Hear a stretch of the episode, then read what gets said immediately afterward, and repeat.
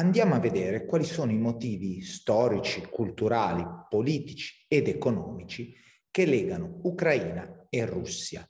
Partiamo dall'aspetto storico. Il primo nucleo della Russia come Stato nasce nell'VIII secolo e ha come centro di potere quella che oggi è la capitale dell'Ucraina, cioè Kiev. Fin dalle sue origini la Russia è storicamente legata all'Ucraina Rus indicava proprio le popolazioni scandinave delle attuali Ucraina, Bielorussia e Russia occidentale. E dal Medioevo il termine Ucraina significa territorio di confine, territorio di confine dello Stato russo. Il legame tra la Russia e l'Ucraina continua e si intensifica anzi con l'Unione Sovietica dal 1922 al 1991, quando l'Ucraina poi dichiara la sua indipendenza.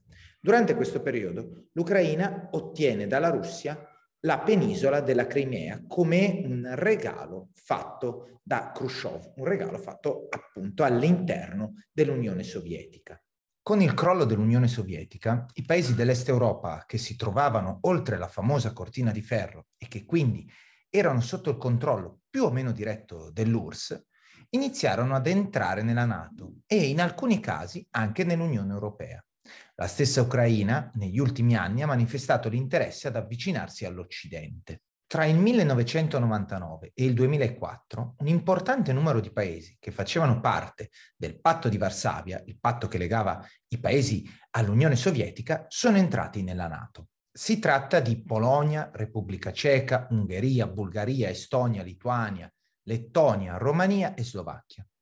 Questo passaggio ha di fatto colpito il senso di sicurezza della Russia, che vede i paesi NATO sempre più vicini. Dal punto di vista economico, l'Europa centro-occidentale ha una forte dipendenza energetica nei confronti del gas russo. In particolare, attraverso l'Ucraina passano due condotti fondamentali per il rifornimento verso vari paesi europei, tra cui l'Italia. Fino al 2004 i governi in Ucraina erano rimasti sostanzialmente legati alla Russia.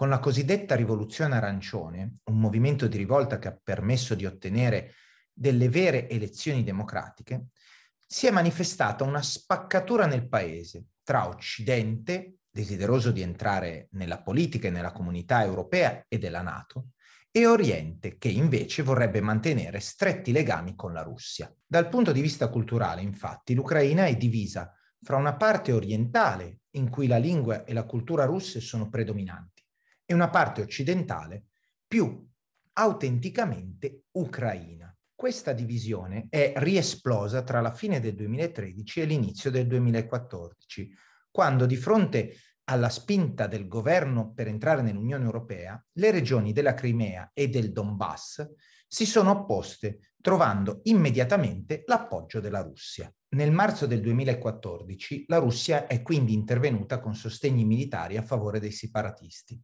In Crimea è stato anche organizzato un referendum che ha visto una vittoria plebiscitaria di chi voleva il ritorno della Crimea alla Russia. Dal 2014 gli scontri sono stati continui sia in Crimea che nel Donbass.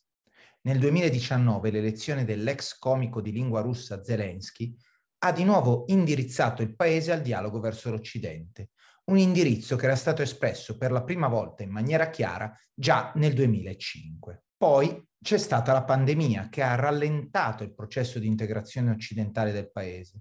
Le diverse risposte date da ogni singolo paese al Covid e la conseguente grave crisi economica hanno di fatto dimostrato che le forze occidentali non sono unite tra loro e sono troppo prese da problemi di natura finanziaria per poter organizzare un'opposizione forte e coordinata all'attacco all'Ucraina. Quali potrebbero essere quindi gli interessi di Putin?